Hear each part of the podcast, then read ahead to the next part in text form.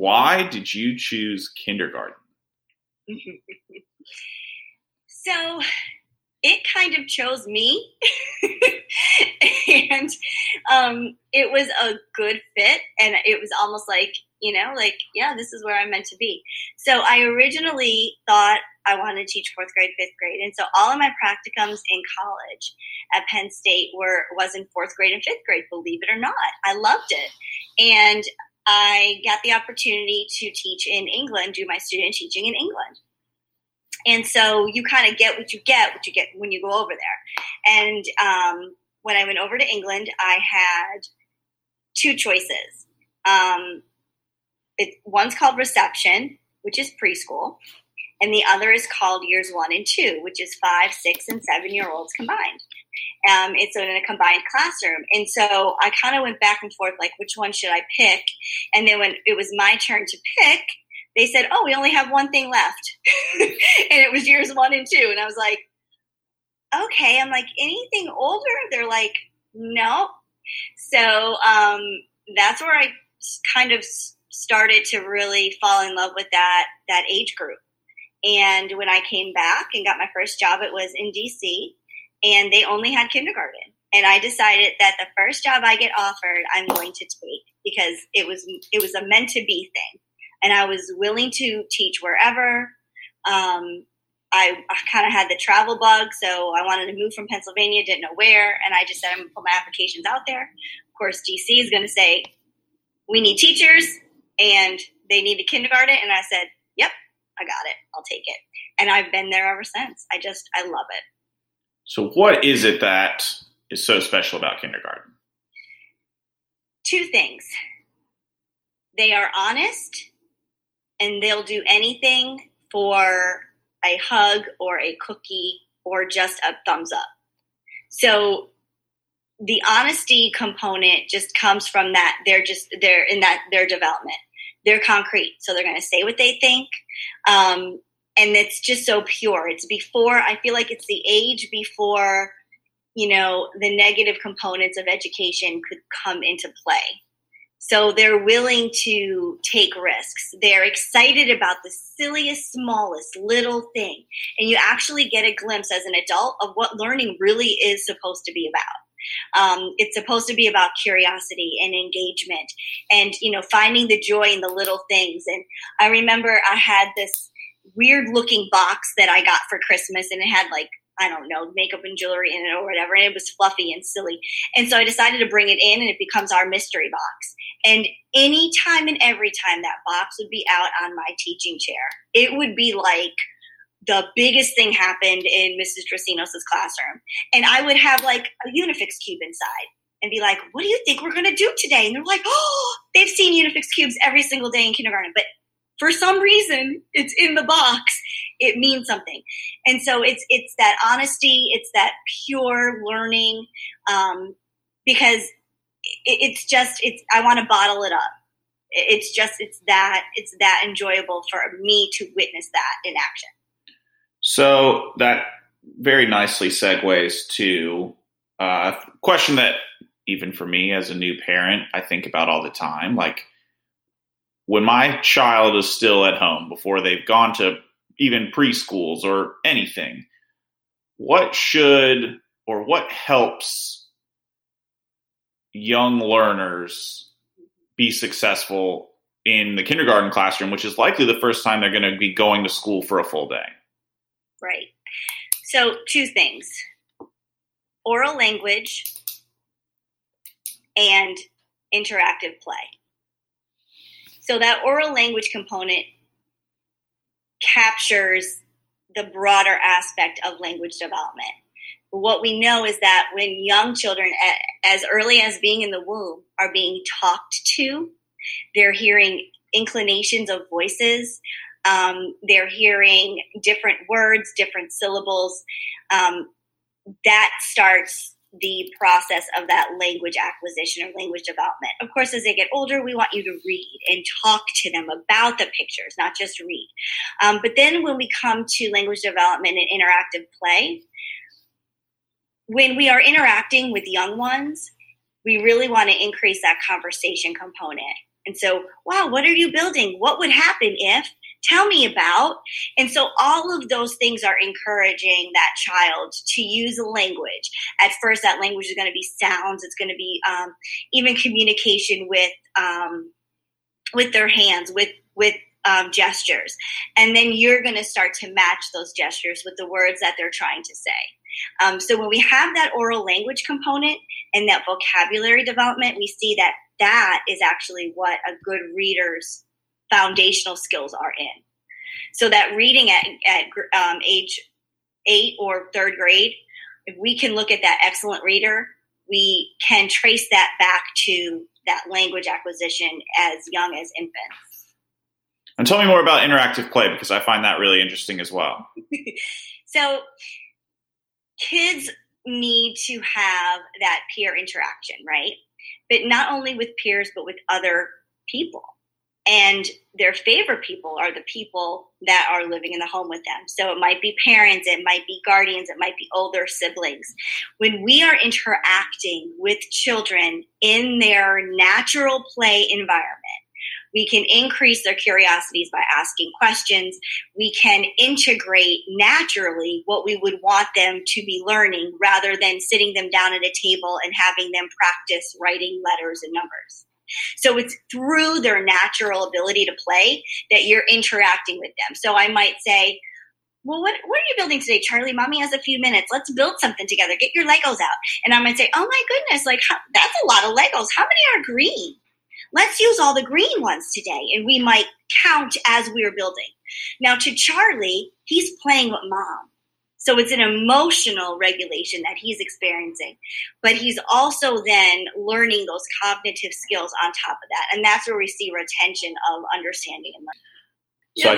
when it comes to our current state, which means currently we're in distance learning, currently you know, we're not face to face what's keeping you up at night about that situation for our youngest learners?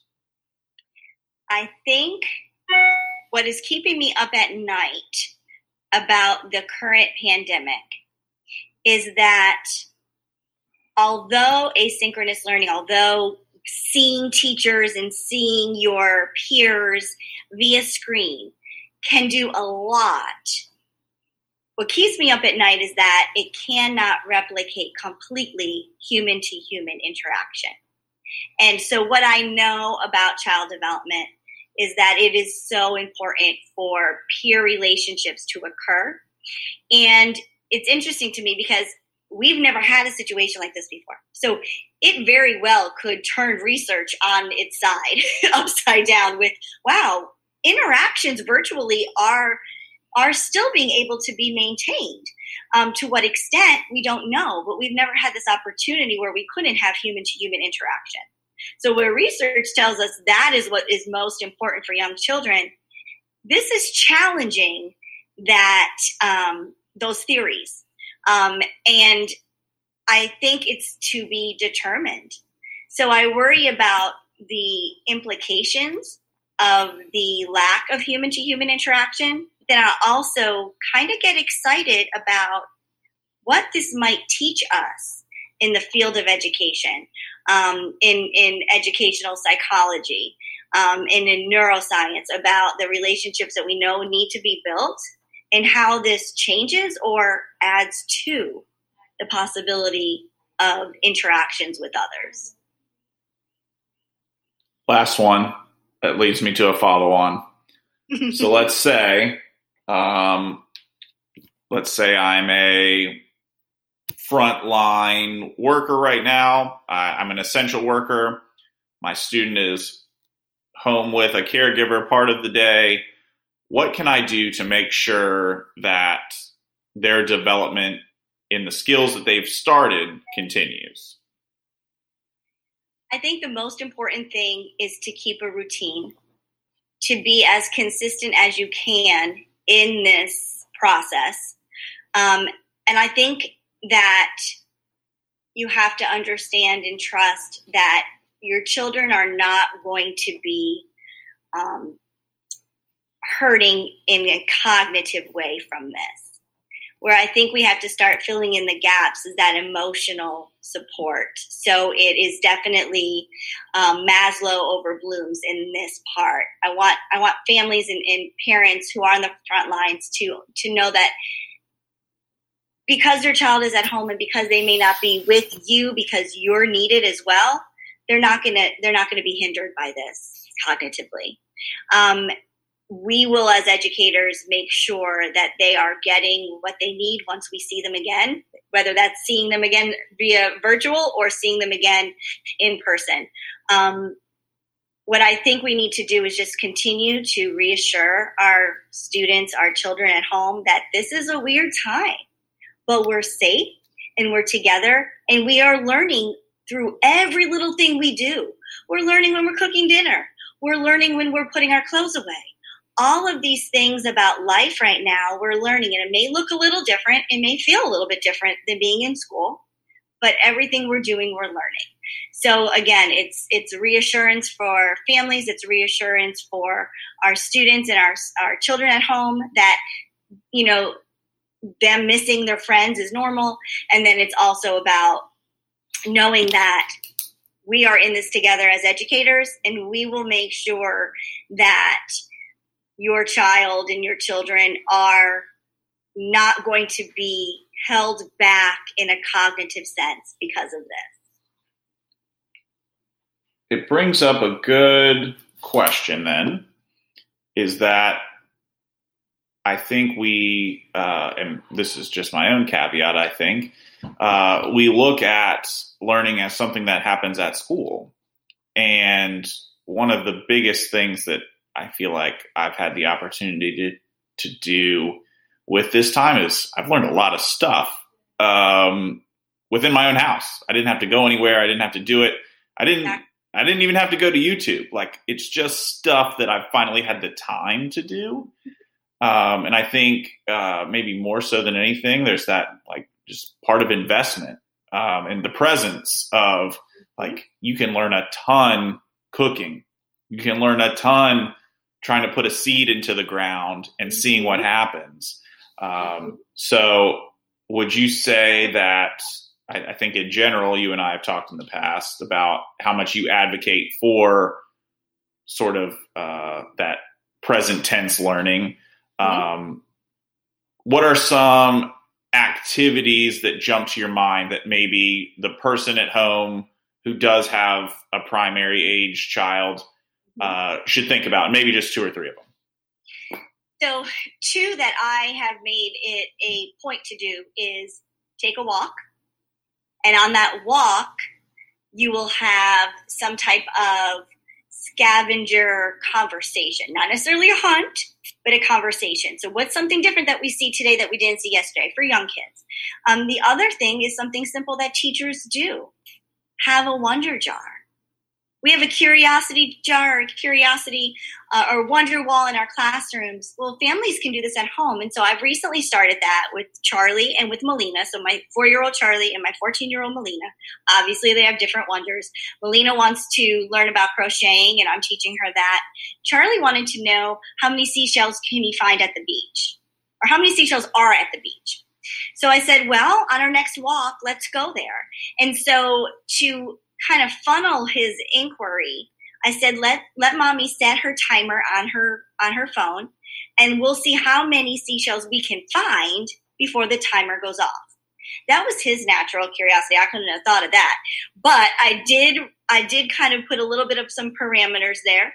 And, you know, that created more of an experience. So we're talking maybe, and I think what you're referring to, Chad, is like that experiential learning, that learning that is, that encompasses every single thing that we do. So those are two simple things. Um, get out in nature, do things in nature, um, because we know that we know that we need that to be healthy. Um, but we also need to model that for children as well and do that collaboratively with them.